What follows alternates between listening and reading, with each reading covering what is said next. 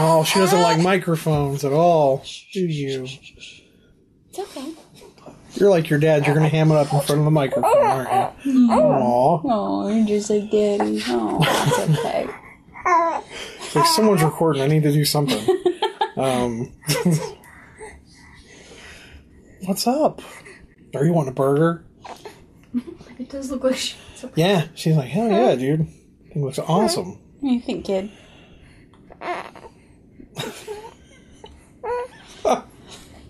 Gonna be the best podcast ever. Babies and murder. It's fine. Babies, murder, and food. We are uh, putting it all together today. Oh my god. This is really a mom true crime podcast. Aw. It's just, I'm not a mom, but I'm gonna be on here anyway. she said it's fine. All right, cool. All right, so if you're hearing this, if you're hearing my voice right now, you're listening to our new podcast called Main Corpse, which is so fucking cool. Thank you, Kelsey, for coming up with that. Got you. That's so badass. So what we're going to do here um, is we are going. Well, we're going to do three things. All right, we're going to introduce ourselves every single time. That's definitely going to happen. My name's Matt.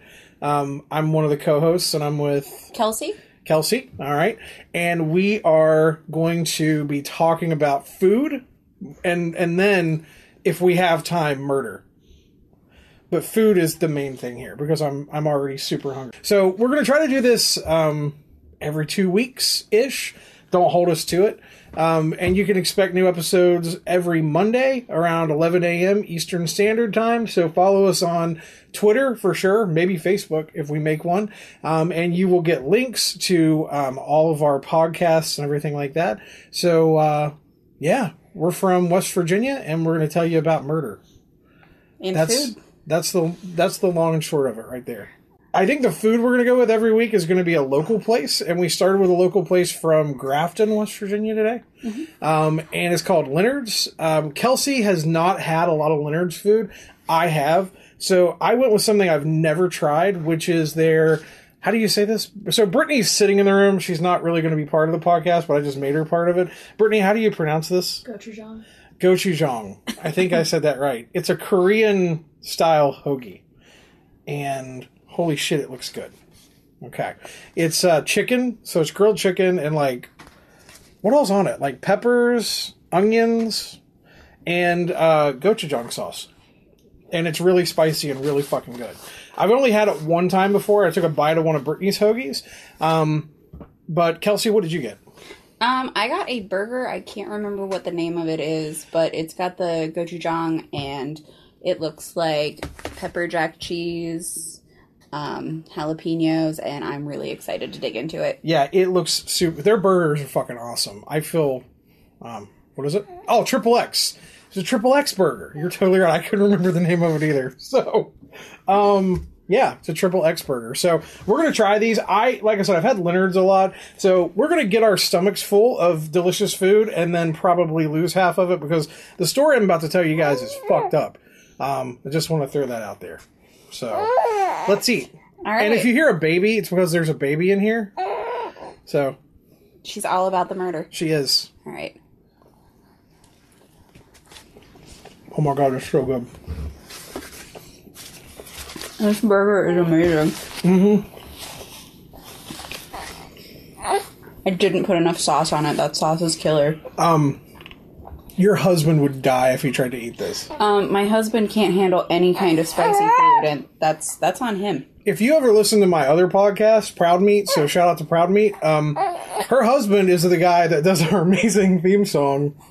Yeah. Um, you know, we're talking about skeet and how your grandma likes feet or something like that. I don't even remember how my own theme song goes, but yeah, Michael doesn't remember how it goes either. It changes every time. It changes every single time. Um, so Leonard's is outrageously good. Mm-hmm. Yeah, and this this hoagie is not any different. Holy shit! yeah, this doesn't disappoint. The sauce is really super sweet, and then it just kicks your ass with heat on the back end of it. Man, what? And did you? Is it a Korean style barbecue sauce? Is that what this is supposed to be? Wow. It's getting really Oh my popular God. in the culinary world right now. Seriously, see, I Mm-hmm. don't. That's where you need to come into this right now because I don't know what's popular in the culinary world. I'm gonna be honest with you. I just see it a lot on like food shows and things like that. I watch a lot of like Guy Fieri, so that's where I see it. I never, I had never heard of gochujang sauce until it popped up on their menu. And uh, then Brittany one day, she got the Korean style hoagie, which is what I have. And she came home and was like, You've got to fucking try this. And it was steak the first time you got mm. it. So I got chicken this time, and it's way better on chicken. I mean, it's really good. That tells me that, like, that is a fried chicken sandwich would probably be really good. Stellar. Yeah. Yeah. All you're hearing right now is us eating. Mm-hmm. So it's probably bad radio. In between the eating, which I want to do more of, we're going to talk about Leonard's Grill just a little bit. So we first found them when they very first opened. Um, again, they're in a really tiny town called Grafton. You're going to have to make an attempt to actually go there for it. Um, it is While you're not. there, look for the Grafton Monster. The Grafton obviously. Monster is also from there. We also have a couple murders there, which we are going to talk about one eventually. Uh, not today. But Leonard's is located on 238 West Main Street in Grafton, West Virginia. They are open 11 a.m. to 8:30 every day except for Monday. They're closed on Monday. Um, they're awesome. So we found them like the first week they opened, probably. Brittany, am I wrong on that? Um, probably the first week they opened, we found them and we started going there, and it was really fun to watch them go from they were pretty good, and then they started getting better, and then they just like took it way over the top. Um, so yeah, I, I highly recommend it, man. Kelsey, what do you think of yours? It's it's amazing. I I love everything that I've tried from there. I've only had a couple of things, but when you said you wanted to do them for the podcast Mm-hmm. as the first restaurant, I was all about it. All right, we're going to pause for a second and eat. And then when we get back, I have got a story for everybody that I think is going to, I don't know. I can't wait. I just can't wait. I'm like a fucking kid right now if you can see my face. So, yeah, that was fucking awesome. So, by the way, I want to point out that I didn't even know it until Brittany pointed it out to me. The hoagie that I just now had, the cheese on it, I thought it was like mozzarella or something, but it's not. It's like runny, like mac and cheese, like beer cheese type of type of cheese. It's really fucking good. So, um, shout out to Leonard's one more time. Um, again, they're in Grafton, West Virginia, two thirty eight West Main Street, Grafton. They're super easy to find. You just go right downtown, and again, their hours are eleven a.m. to seven thirty p.m. Um, on Sunday, 11 a.m. to 8:30 um, every other day of the week, but they're closed on Monday. They're So definitely closed on Monday. they definitely are closed on Monday. So Just um, caterings that day. yeah, he really does. You had, you got a whole catering from him one day. I did. Lucky you. And we didn't get invited to it. I was upset. Oh, we also have a cookie from them. We'll save that for dessert um, after the murder because this is some crazy shit. All right, so before we get into this, because the way we're going to do this, every now and again, um, Kelsey is going to come to the table with a murder. She's not going to tell me what it is, or a murderer, um, a serial killer, whatever it is. Um, every now and again, I'm going to come to the table with one. Um, and today, for our inaugural episode, I brought one to the table that I can't wait to talk about. But before we get to it, there's something else I want to try on this podcast. I want you to guess the movie. I'm going to give you I'm going to give you a basic plot and I want someone here to try to guess the movie. Are we cool with that? It takes place at a camp in Oklahoma. All right? Camp in Oklahoma. There are so basically the campers arrive like you see in every other slasher movie, right? Mm-hmm. And the killer is like watching them right? He's watching them like from the wood line. We get to see from his perspective as like the campers are all going to their their cabins and all that stuff. Um, and then that night, a thunderstorm moves in, and all the campers are stuck in their cabin. And he starts to kind of come into their cabins and pick them off one by one. Does anyone know what movie that is? We all know I'm terrible at this, so all I got is Friday the 13th. Okay. it's not a movie. It's what we're about to talk about. Oh, shit. It's what we're about to talk about. I could not believe this when I found it. Um, this happened in 1977, so a couple years before the camp slasher craze started with Friday the 13th. Um, this happened. Now, I can't find anything online or in any documentaries I could find about this that tell me that they base Friday the 13th on this, but let's all just kind of say out loud that that's what it sounds like, right? Um, so, what we're going to talk about specifically are the Camp Scott murders, also known um, by other people as the Girl Scout murders. So you're gonna love this. I just listened to a different podcast about this last week. Okay, cool. How much did they talk about it? A lot. Okay, so you'll probably know a lot that's about to come, um, which is cool, which is cool. But this is some crazy shit. I can't, I can't believe you didn't pick it out from uh, my description. So I almost said something, and I was like, "No, he's, no he's talking he's about a movie." that, right? No fucking way he's gonna do that to me.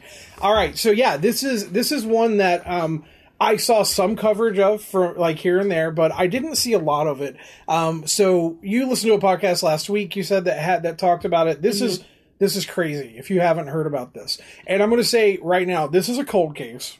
And um, you can, I believe, what I read online is the sheriff's department of Mayes County, Oklahoma, still has rewards and like tip lines and stuff open about this. So if you ever listen to, to one like this and it's about a cold case, do us all a favor. If anything like snaps in your head and you recall anything um, that anyone ever said to you, that a relative ever said, something weird that happened, and you were from that area or know someone from that area, reach out and let them know. Like, don't hide it. Like, because this is a heinous fucking crime. You know that for a fact if Yeah. you listen to that. Britt, can you put something in um, in the description where they can contact that Mm-hmm. sheriff's department and stuff too? Awesome. I was going to say the same thing. Yeah. So let's talk about it. I'll do a basic overview of it, but then I'm going to go through a. Um, I was able to find basically a timeline of everything that happened, and I pieced it together off of a few different resources that I found. Um, so the night of June 12th, um, of 1977, there was a huge thunderstorm. The campers had literally just shown up that day. They bust in somewhere between 120 and 140 from everything I can find. There's like a lot of conflicting information. Um, they bust them in. And they just had a pretty normal first day, right? They took their stuff to their their tents. So the way this camp was set up, they had different areas that were named after different Native American tribes. Um, they were in the so the three girls in question and when i say girls i mean eight nine and ten year old girls um, they were very very young. They were given the kiowa camping spot and there are disputes about whether it was tent 7 or tent 8 but there's no dispute about where it was. Right, but the location was a little bit off. Yep, it was a little Yeah. bit off kind of the beaten path, and it looked just like this. By the way, I don't know if you looked it up afterwards. I didn't. this is so. I'm showing her a picture, and I'll have Brittany share a diagram um, on one of our social media pages before you listen to this. So this is the diagram. Over here is the counselor. Is this is the counselor's tent? So there was a counselor in every area. So they were in the Kiowa area, and basically all the tents were set up in like a crescent moon shape um, like a crescent Okay. moon shape. Um, tent one was right beside the was on the I guess the bottom of the crescent moon is what you could say. Tent one was right beside them. Two, three, four, five, six, and then seven would have been all the way on the other side of the crescent moon. Gotcha. And what's really crazy about it is seven is where the girls were, and it was the only one that you could not see from the counselor's tent because it was obstructed by the shower. okay. So here's your line of sight right here. The shower was right in the way. Um, so the three girls were in tent seven. All right, and we'll go more into what that means here in just a second. But um, so the girls show up. They take all the campers to their tents. Um, oh, this is some crazy stuff. They take all the campers to their tents. They drop everything off. Um, and they send them to go get dinner. So everybody goes and gets dinner, all that stuff. Um, and they come back to their tents and they tell them to kind of stay there because they're expecting a huge thunderstorm, right? So the girls kind of get into the tent, um, and the next morning around 6 a.m., the counselor, who would be staying in the tent that I just now showed you, went for a morning jog. Some people say, some people say she was going to the shower, but she found the bodies. I'll get into more about how she found them later on. Um, and all three of these girls were dead. Um, so That's the basic idea of, of what happened here. We'll get into who they thought did it, who they still think did it, all that good stuff here in a while. But this is a real story, and it feels like it literally feels like it comes right out of a slasher movie to me. Um, it's really, really wild. So, did they go over all of that in the podcast you listened to? Mm-hmm. Okay, cool, cool. Um, did they go over what happened two months before that? They did. Holy but shit. I can't wait to hear you tell me about Yeah. it. Okay. So that's what happened uh, between the 12th and the 13th. Some people think it happened while it was still the 12th. Some people think it happened really early in the morning on the 13th.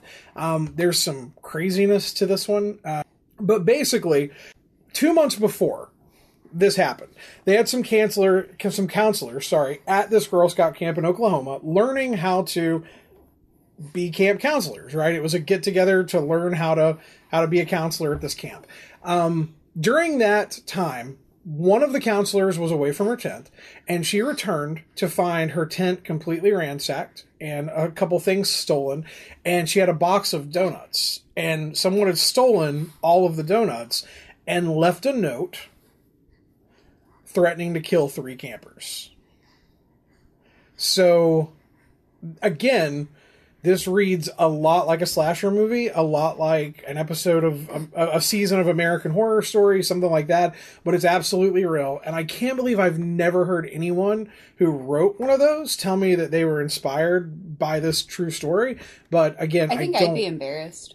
I think I like, would be too. I saw Yeah. like something horrible. Yeah. And I'm like, oh, you know what? That would make just a stellar movie. Yeah, so that pre- so what I just now told you about finding that note, um, they dismissed it as a prank.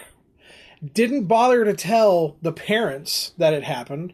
Didn't bother to tell anyone up the chain that it happened. They just said, "Oh, it's a prank," and they dismissed it. Now, another thing that people often miss out on because they only think about that note that literally said, "I'm going to kill three campers." Um, they also found a fake body hanging in the trees at the camp. See that part I didn't know. Yeah, they also found a fake body hanging in the trees at the camp and never reported it to anybody.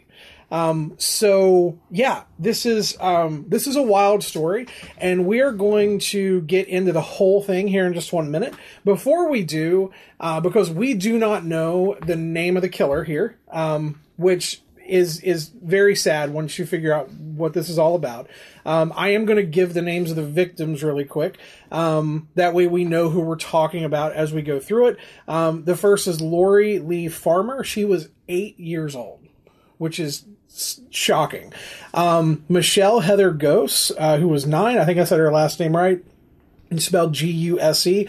And then finally, uh, she was nine. Doris uh, Den- Denise Milner, who was 10 years old. And she is likely the saddest part of the story. Um, and we'll get into why again as we continue through this. So, yeah. All right. So I figured what we could do because I literally have six pages of a timeline right in front of me, and I'm going to walk through the whole timeline of the murder um, and we're just gonna we're, we'll talk about each one. So let's start with the obvious, which I know I just talked about, but let's get into more detail about it. The letter that was sent that that was found two months prior.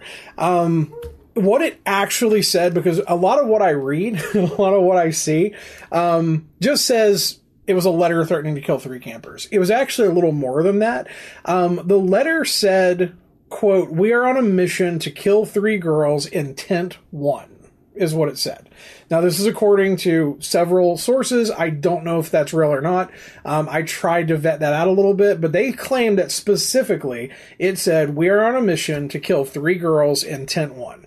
A fake body was also found hanging on the property, and these were both disregarded as a prank because the letter also mentioned Martians. Um, I can't find the full letter, but apparently um, it also made mention of Martians or spacemen or something like that. So they were just like, Because someone having a psychotic break just definitely wouldn't write wouldn't about do both that, of right? Wouldn't Yeah. do that. Um, so yeah, they completely dismissed it. Not only that, the operators of the specific camp never told the parents about the incident. Um, again, because they thought that it was a uh, it was a prank. They didn't even bother to remove tent one that they thought they were actually talking about. Uh, they didn't bother to change the tent names. They didn't bother to do anything. They never closed it. Um, they never closed it. So So who who knew about it? Was it just the counselors that were training? Was it the people who owned the camp? So this is something that I've that I tried to find out exactly who found out about it. So my understanding from the counselor that found it, they took it to the people who were operating the camp. I don't from what I could see, I don't believe they took it anywhere above that um, because the camp was run by Magic Empire Girl Scouts Council um, out of Oklahoma. So it was actually run by a, a big like Oklahoma chapter of the Girl Scouts. And my understanding is later on, the families of Denise uh, Milner and or sorry Doris Milner and one of the other girls actually sued them for five million dollars and lost because um, they said that after looking into it, the council would have had no way of knowing that this was even a possibility.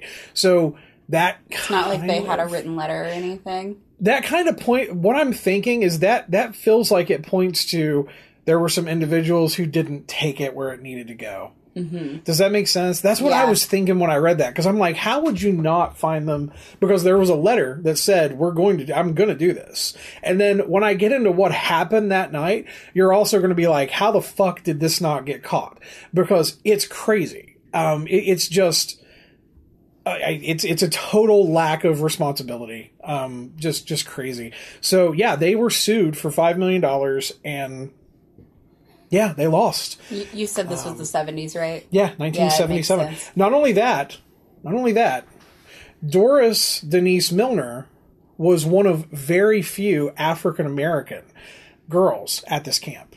And when you find out that she was the focal point of what happened to these three girls, that makes you think something completely different too. Aw.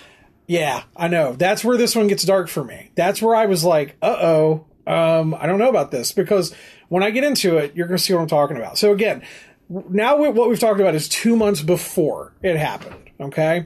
So the day the campers showed up, they actually meant to put four girls in tent seven. Right. There one was, yeah. Mm-hmm. one was from another camp, um, group of Girl Scouts. She wasn't part Yep. of their group. Yep, and what happened is she was accidentally placed into the wrong tent, which was not the tent that ended up being attacked by this unknown person.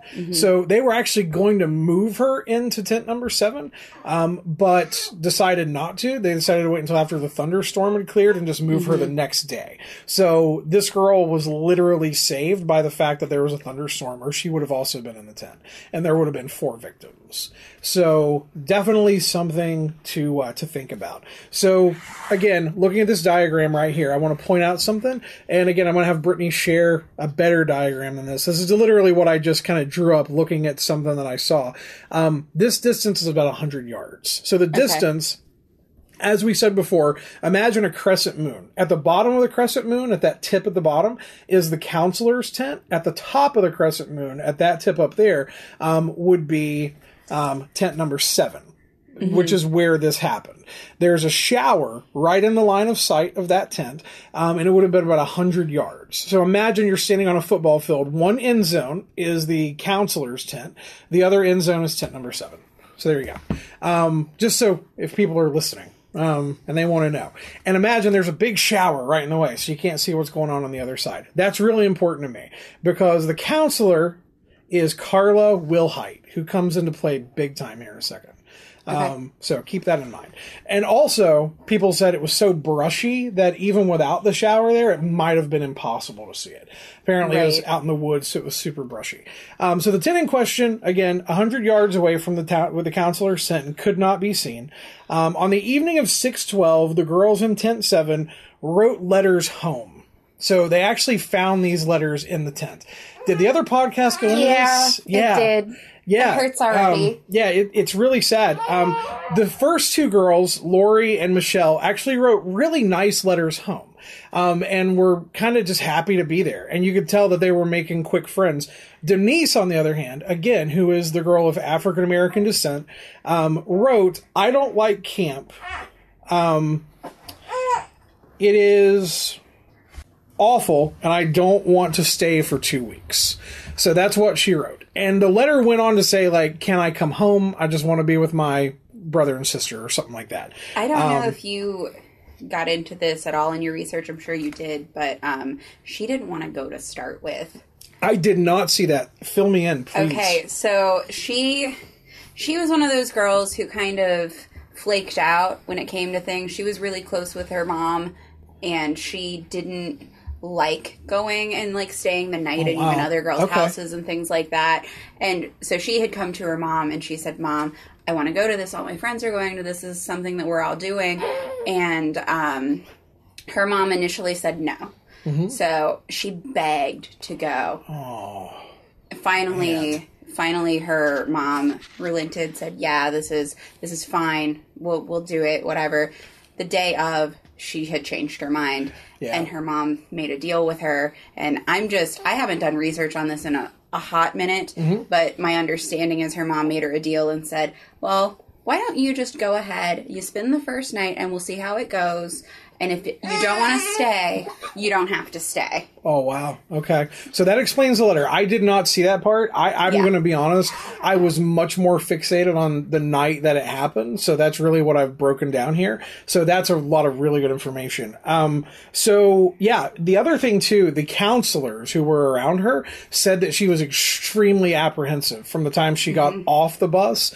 Um, until she went to her tent for the night. She Right. she just seemed distant. She didn't want to be there. Um, and what you're telling me that makes a ton of sense. Makes a ton of sense. Um, all right, so we are going to continue um, and uh, and get into this because now, so here here's your timeline. The girls arrived. They went to dinner. They went back to their tent. They wrote letters home.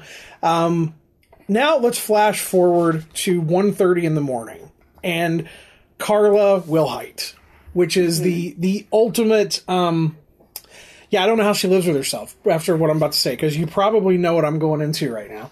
So Carla Wilhite, the counselor, later stated um, during, I believe it was a deposition. It may have just been talking to detectives, but she later stated that she had been out walking. Um, I'm assuming she was out checking on the tents and stuff like that around 1:30 a.m. Um, on the morning of the June of June the 13th. So um, the next day, right, the next morning. And as she was walking, she stopped in her tracks because she heard a loud, audible, guttural moaning sound. Um, she heard something that just sounded not right in the woods. Um, she overheard these noises um, at a cross section of trails leading towards the showers. She looked with her flashlight and didn't see anything and decided not to tell anyone what she heard. And when she was asked why, she didn't tell anyone what she heard. Apparently, she was a college girl who was working there on her summer break um, and didn't want people to think that she couldn't do the job. So she decided, I looked around, I didn't see anything, so I don't have to say anything to anyone. And she just kind of went on about her business. So there you go. Um, she later stated that the choice haunts her still, um, and I'm sure it does. Um, other people in the camp also reported seeing a dim light bobbing through the woods. Um, they also reported grunting and moaning sounds around the same time.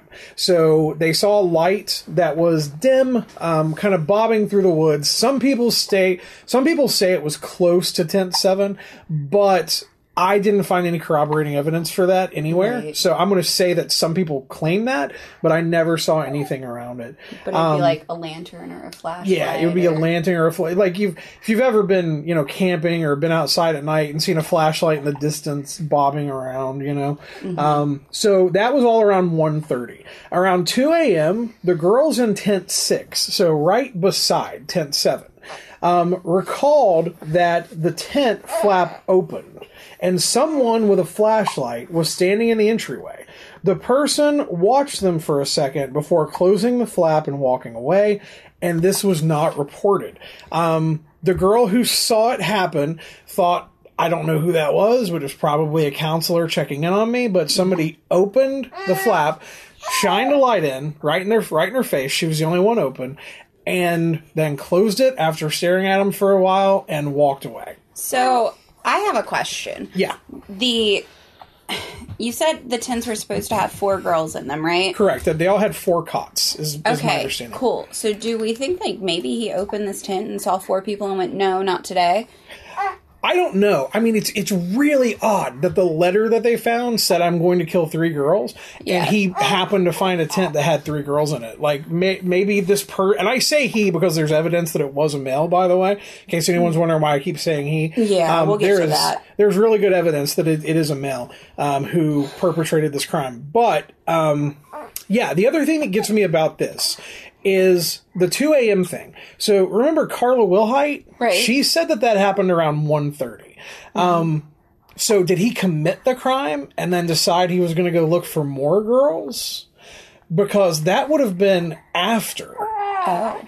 That would have been about 30 minutes after. Unless, again, it was right around the same time and maybe they just got the times mixed up. That part stood out to me when I was doing that. But you're, Right. maybe you're right. Maybe he opened it up and said, no, there's four girls here. That's, there's a chance someone could get away or something like that. And Well, I mean, he was don't know. talking about Martians, assuming the letter was his. Yeah. Mm-hmm. Allegedly, he was talking about Martians and Yep. things, and I'm gonna do this to three people. What if this is something where he looked at it and went, okay, there's four people in here, I'm not doing this, moved on, and found one that happened to have three? Like, is this one of those Yeah. things that just literally needed all of the exact right things to, to fall into place. Yeah. yeah, yeah, yeah. Maybe, maybe you're right. Maybe you're right. So that is all happening between 1.30 and, and, and 2. And you would have to think, because apparently, and I, I didn't get a chance to watch these, again, I was more fixated on what happened that night, because when I heard this stuff about Carla Wilhite, I was immediately like, man, how did she let this happen? Um, and I'll get more into that here in just a minute, which I'm sure you've already heard. There's a little more to the whole reporting and stuff like that. Um, so again, you, you'd have to think, and apparently there are interviews somewhere with some of the girls from the camp, and I wonder if they interviewed the ones in, in tent six, because you would have to think there's a lot of like survivors guilt with something like that, because this was a, a, a rough crime. the girl that was supposed to um, actually be in their tent Mm-hmm. has massive amounts of survivor's guilt. She um, she thinks that she should have been there too. Maybe it Oh, wouldn't wow. have happened. Something Yeah, like that. and like yeah. you said, I mean, she probably thinks about the story from the girls in tent six and thought, "What if I was there? He might not have done anything." yeah. Yeah. Mm. Wow. Um, all right, so then we move to the time between two thirty and three. This was a really interesting one for me, um, and I'll, I'll get to why here in a little bit. Between two thirty and three a.m., a nearby landowner reports that there is an odd amount of vehicle traffic on a road that nobody ever uses. So he reports that between 2 and 3 a.m., there's vehicle traffic on this road that even in the middle of the day, on a regular weekday, nobody uses. And the middle of the night, between 2.30 and 3 a.m., there's an odd amount of vehicle traffic on this road. What's he doing at two thirty three a.m. to notice that? I would assume that because you got to think like the area that it's in in Mayes County. I looked up a lot of it. It's mm-hmm. extremely rural, and you would have to think. I think if if you're not used to hearing cars all around you, it might actually wake you up, and you might be like, "Who the hell's coming up and down my road? And why are they doing it?" Um, yeah, you know what I mean? Because it's right by the farm. So like any noise like that would probably wake their dog up. It would probably stir their livestock, and they would probably get up and notice it. Um, I didn't see anything else about that, but I've got some thoughts um, behind that, which we'll get to when we talk about who was who was the number one suspect. um, right? suspect because that gets a little bit hectic. Um, and again, I I'll get to it in a minute because there's something I got with that one. So at 3 a.m. shortly after that, um, a camper in the Cherokee area reported a scream. She woke up another girl and they listened but never heard another scream. So here's the deal these noises were reported and nobody ever did anything about it. The counselors dismissed it as it's the first night of camp. The girls are excited. They're not wanting to go to sleep, so they're yelling and playing and doing stuff like that. But also, right at 3 a.m., and this one right here, this gets me. I had a feeling when I got to this one I'd have trouble. Around 3 a.m., another camper heard screams and then heard someone audibly yell, Mama, Mama. But then never reported it. So some of them heard this stuff and reported it. Others heard it and did nothing about it. The ones who did report it were basically told, no, go ahead and go lay back down. It's the first night of camp. People are acting crazy. So that all happened right around 3 a.m. So, uh, whatever your thoughts are on that, um, it's not it's not pleasant. Um, so, how long did he do this? see, that's what I don't understand because Was he there with them, tormenting them for an hour and a half? So, two of the girls, which I'll get to more of here in just a minute, were, it looks like, killed in their sleep. So, the two who were likely killed in their sleep, from my understanding, would be Lori and Michelle. Um, were likely killed in their sleep. And then there, it was Doris. Doris is the one we'll get to in just a minute because Doris's story is much A more lot sadder. sad. Yeah. so they were likely killed in their sleep. Uh, the coroner said that they were they died from extreme blunt force trauma to the back of the head, um, likely laying down back of the head, and they found a lot of blood in the tent. So they think those two were killed there, and Denise was led away. Is what happened. Do you Um, think the noise is what woke her? I don't know. I, I just don't know. Um, because my other question is if they could hear someone, you know, hear other campers playing around in some of the other tents, how did the sound of a human skull being crushed twice not wake them up? Because that would be a pretty intense sound. And they said it was multiple blunt force trauma to the back of the head. This would not have been a quiet, easy Like going quick, crime. like thump. Yeah, now I'm assuming that the scream that somebody probably heard was was was Doris. was yeah Doris um yeah Doris reacting maybe or something like that. Um who knows? I mean, who really knows? And that's the whole timeline of what people reported through the night right there. Um now how with you because and I'm going to say this too. In Carla Wilhite's defense, she said a couple times that what she was afraid of is I'm going to go to the other counselors and they're going to get pissed off because they're going to have to come out here on a cold night and walk through the woods and get wet and, And and all that stuff. weeks of and then you got torturing you weeks because of you were the one that. yeah, so I'm not going to say I don't understand her, but when because listen, I have heard noises like that uh, before, and it's not pleasant. It's not pleasant at all, and it's been like when I was hunting or something like that. Um, and and it, it it's something that sticks with you, and I would think that you would go and do something about that.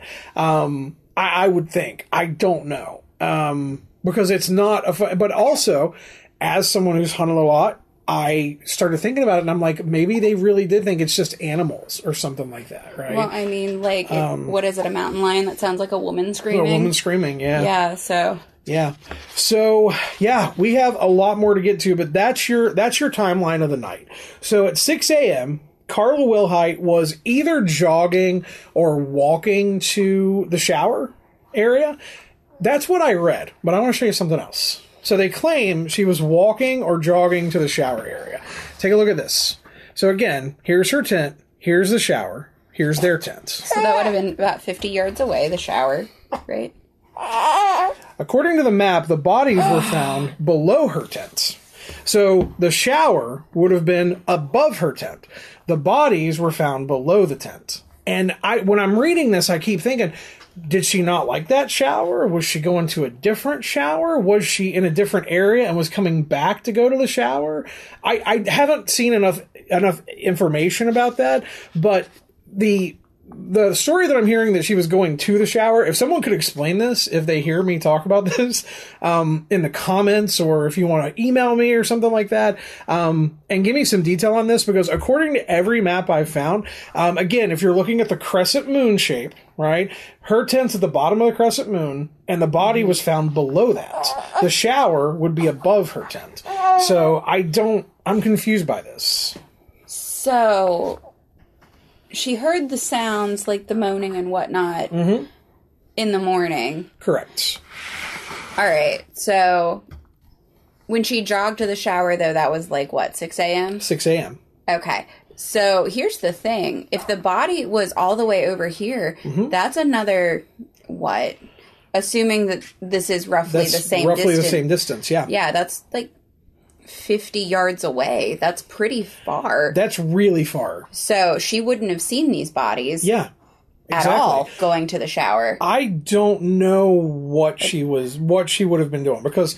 So, by, by the way, I'm going to have Brittany share this too. I'm going to actually show you a map so you can get a better idea of this, and you'll see that, like, you know, what I did was was relatively accurate. Okay, so Yeah. here is Carla's tent, right over here. Okay. Up here is tent seven, and right down here is where the bodies are found, below the tent. But every Okay. story that I hear says she was going to the showers. I, now, was she out on a morning jog and had made a circle or something like So that? So I did hear that there were pieces like of clothing and things found first, almost like a trail. See, I didn't hear that part. Okay. Okay. So, assuming that I'm remembering it correctly, because it's just a podcast I listen to while I'm driving and not really focusing on, um, if that's if she did find pieces like she found like a sock or a Maybe sh- she followed whatever. it. Yeah. It might have been like a cookie crumb kind of Yeah, I- trail I never- the scariest, nastiest thing you've ever found. Everything that I read and everything that I watched and listened to made it sound like she was simply out on a morning jog and noticed three um, sleeping bags sitting under a tree. oh. and she thought that it was some campers had left their stuff laying there when they got off the bus. She walked over and found the body of Doris because she was only partially in her sleeping bag. The other two were completely zipped up in it. Um, so I did not read anything about clothing being found on the way to That the might bodies. be what I was thinking of. I'm probably wrong, but all of the bodies were they they were all just located in the same spot. Yeah, they were all located on the same spot. Um, That's my understanding. Final question: Yeah. Is it the same tree they found a body, a fake body hanging in? That I don't know. I thought the same thing, and I was like, "Is this the?" I would think. So here's my deal. Um, I know that when they're doing a murder investigation, they try to not release every bit of information Right. because they want something where if somebody does come forward and admits to doing it, they can ask them to prove that it was them. Yeah, with the I'm details that they didn't release. assuming the location where that body was hanging, where the fake body was hanging, might be one of those things that they're still kind of holding on Mm-hmm. to. Because again, this is an open case. They have kind of kind of dropped crumbs of information to help people try to figure out who it is. Um, but I never saw where it was. And I'm sure somebody's figured that out. But I don't know.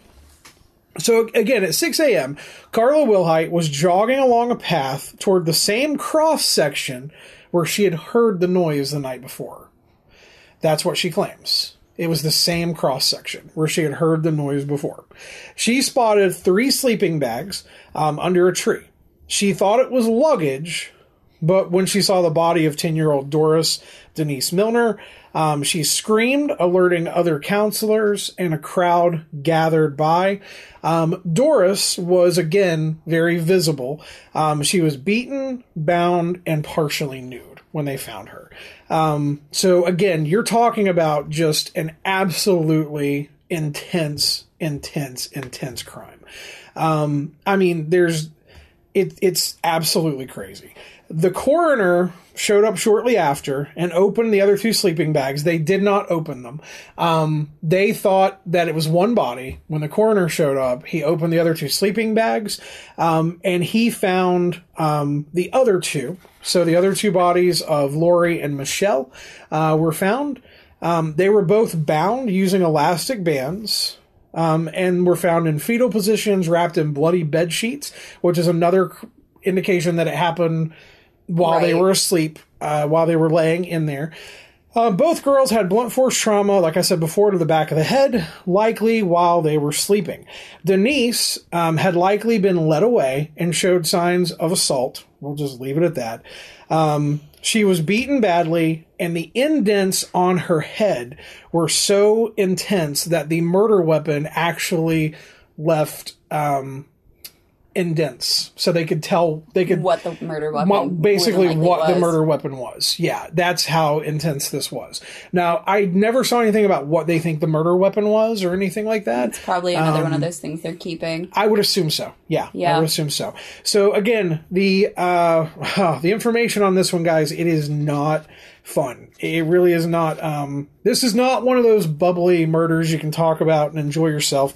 Uh, this is one of those ones that just leaves you. Uh, uh, Feel dark. yeah, leaves you leaves you with a lot to think about because this one is th- this one shocks me that it's still an open case that they never found out who did it, and I have theories about why they never found out who did it. Um, so they found the three bodies under the tree. Um, the first person identified uh, was Doris. Um, the other two were identified once the coroner showed up.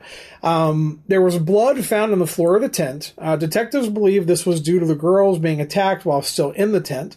Um, a flashlight, and this is a really important one, a flashlight was found um, at the site, so at the scene. Um, a single fingerprint was found on the lens of the flashlight. Um, it was captured, but has never been matched to anybody in any database. They've never matched to anyone. They did capture the fingerprint. They have no clue who it belongs to.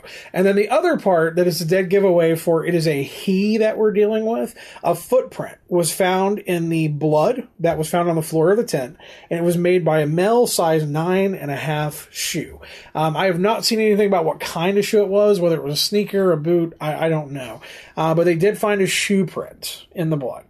Uh, they also found uh, rope, duct tape, and a single long black hair. That's what they found at the scene. Okay.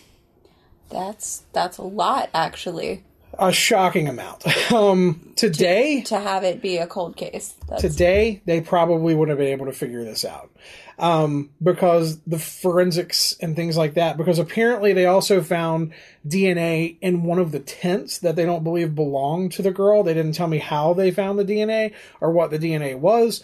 Uh, they attempted to analyze that in 2008 uh, but it came back inconclusive. Yeah. That's a shame. They're I using know. a lot of really cool, um, like genealogy websites and things to find people now. But Yep. if they've already used it, they can't reuse that sample. Exactly. So, um, let's go through the rest of this real quick uh, because this is where it starts to get even. This is where it gets interesting to me. Um, the parents were called. Uh, the parents of the children were all called and told to pick up their children.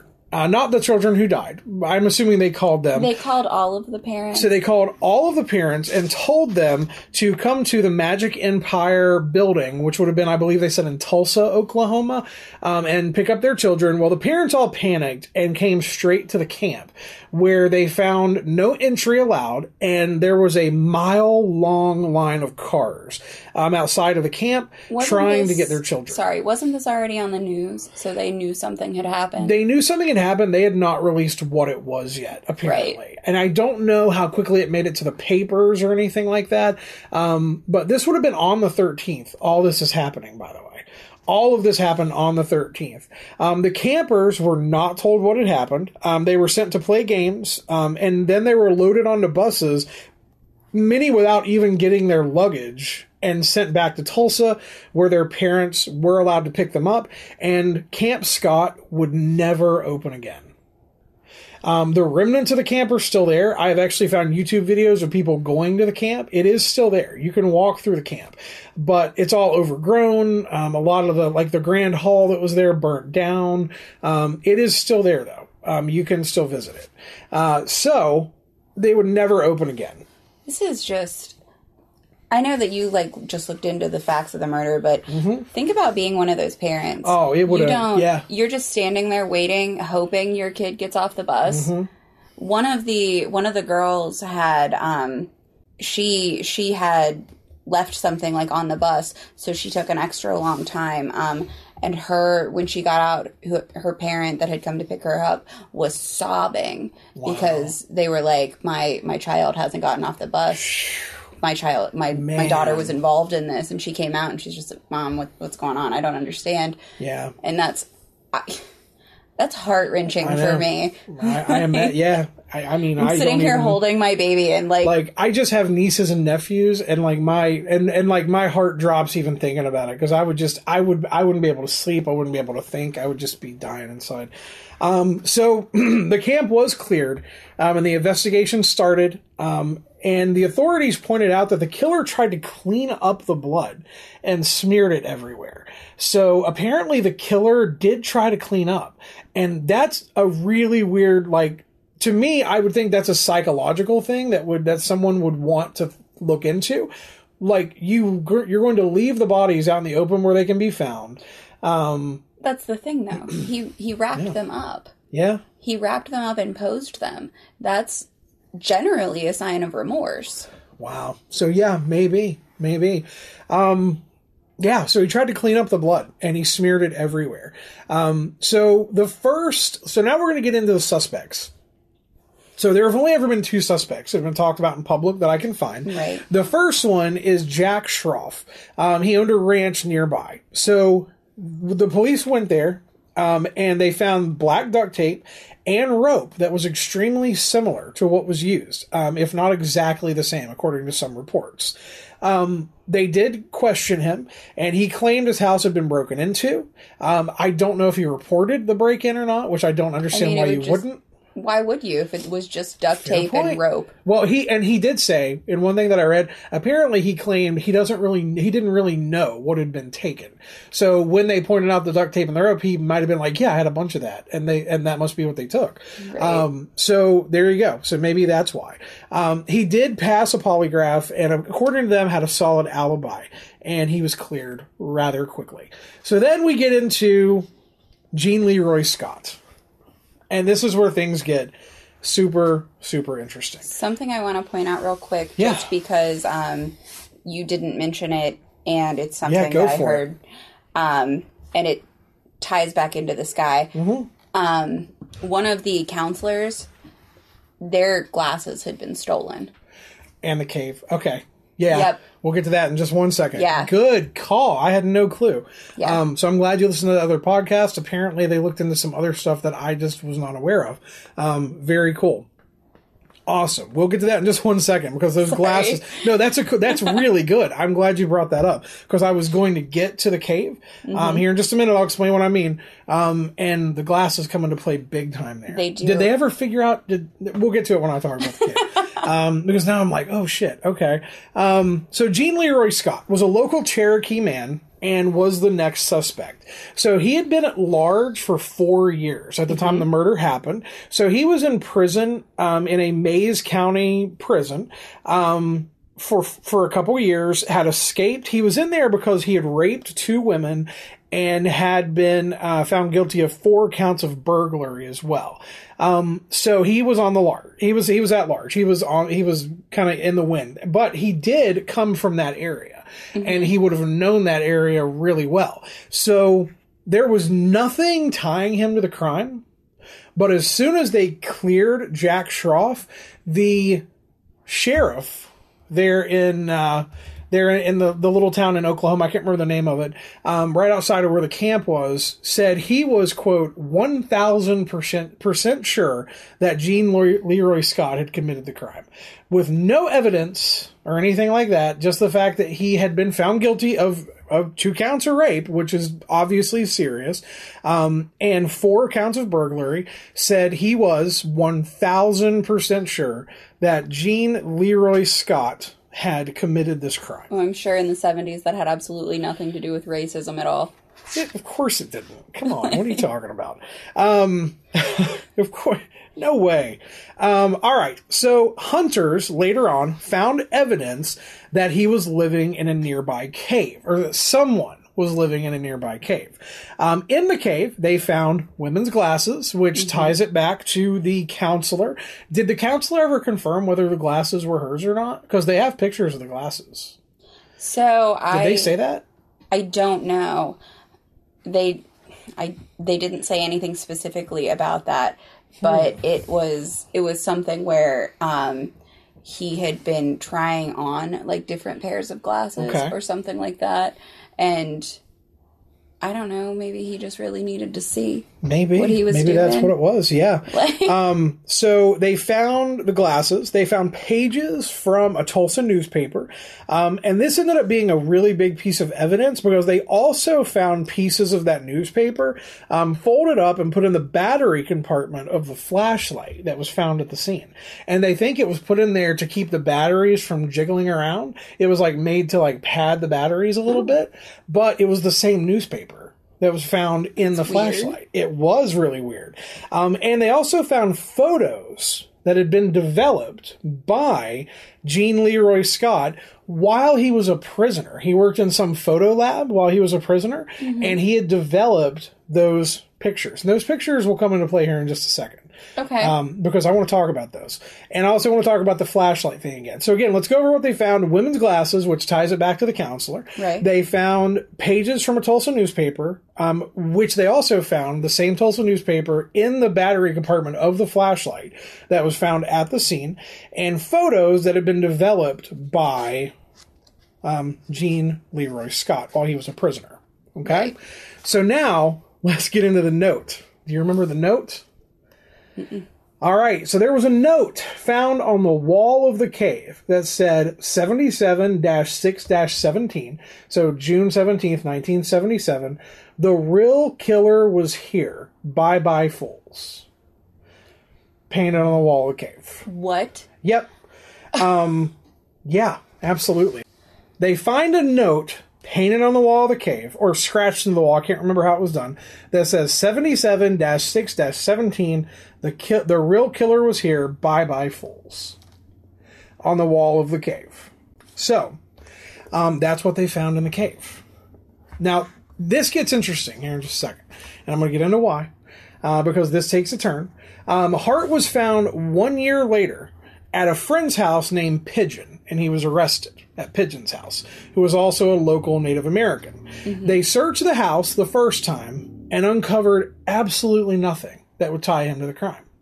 The police returned, searched the house a second time, and found items that had been stolen from the counselor, the one that happened a couple months before the murder. Wow. So the first time they searched the house, they found absolutely nothing. The second time they searched the house, they find evidence of the items that were stolen from the counselor. Pigeon claims those items were never in his house. And if they were there, they were put there by the police.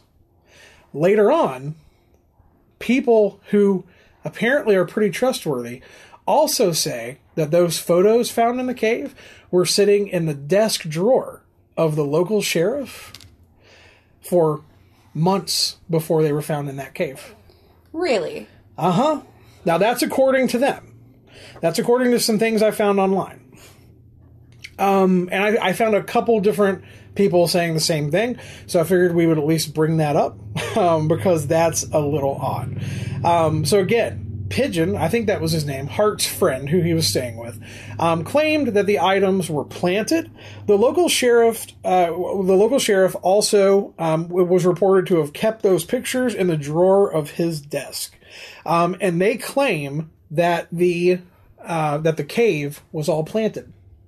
Um, a lot of people, a lot of people claim that because they were like, "There's a lot of stuff in there that doesn't make a whole lot of sense."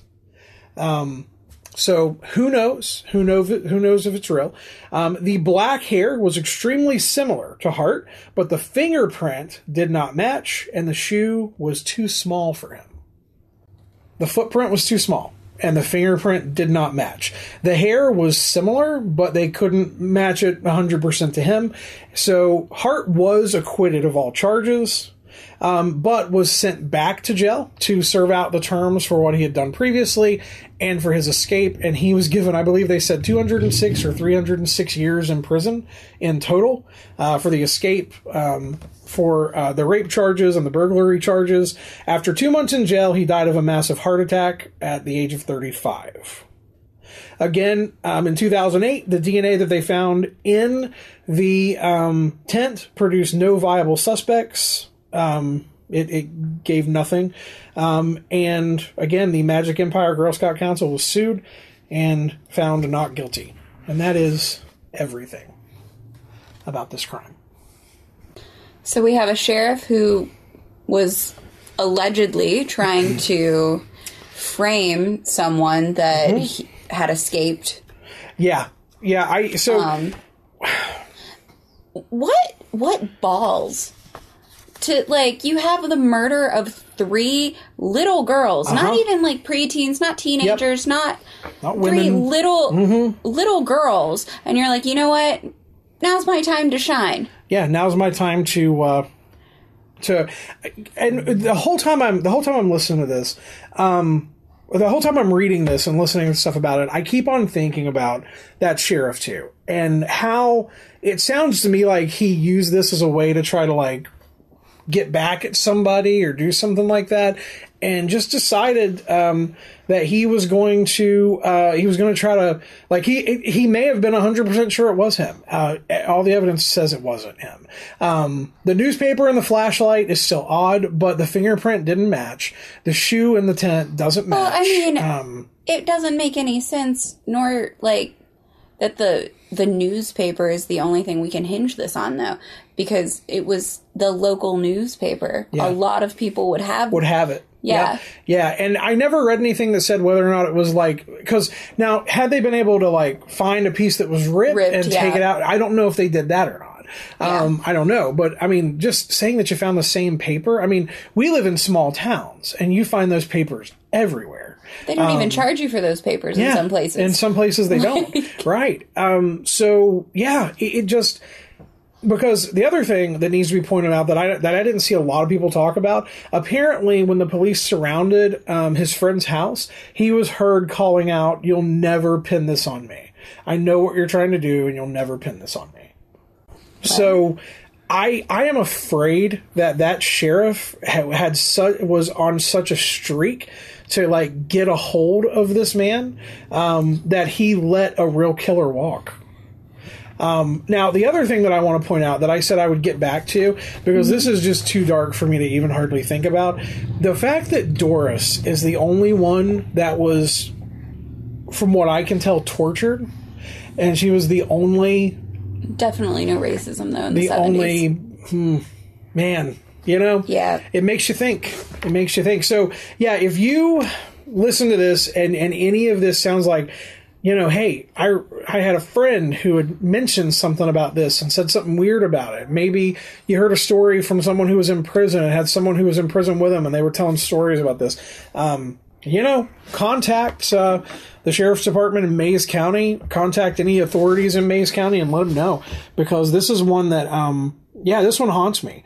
And when you said we wanted to do a podcast, I was like, I'm going to go over some murders and some crazy kooky stuff. But when I saw this one, I was like, man, I feel like this is one that needs to be out there more because the more people who hear about this, the more chance they have of actually, you know, finding out who the fuck did this. Because this is this is a this is a crime that is maybe one of the most heinous I've ever heard. Yeah, and again, Britt's ever. going to put the contact information it's for the Mayes. County um, Police Department in the notes of this podcast. All right, so um, that's all I have. Uh, so I guess we'll end it there.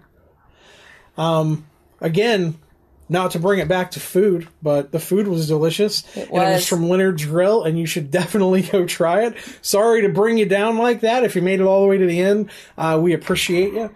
Um, you know, make sure you like our podcast, follow us anywhere you can find us, uh, which would be on Anchor, Spotify, Apple Podcasts, Google Podcasts, and anywhere else you find super cool podcasts like this one. Um, go follow us. Like I said, uh, you know, we uh, we want to make more of these, so give us a reason to.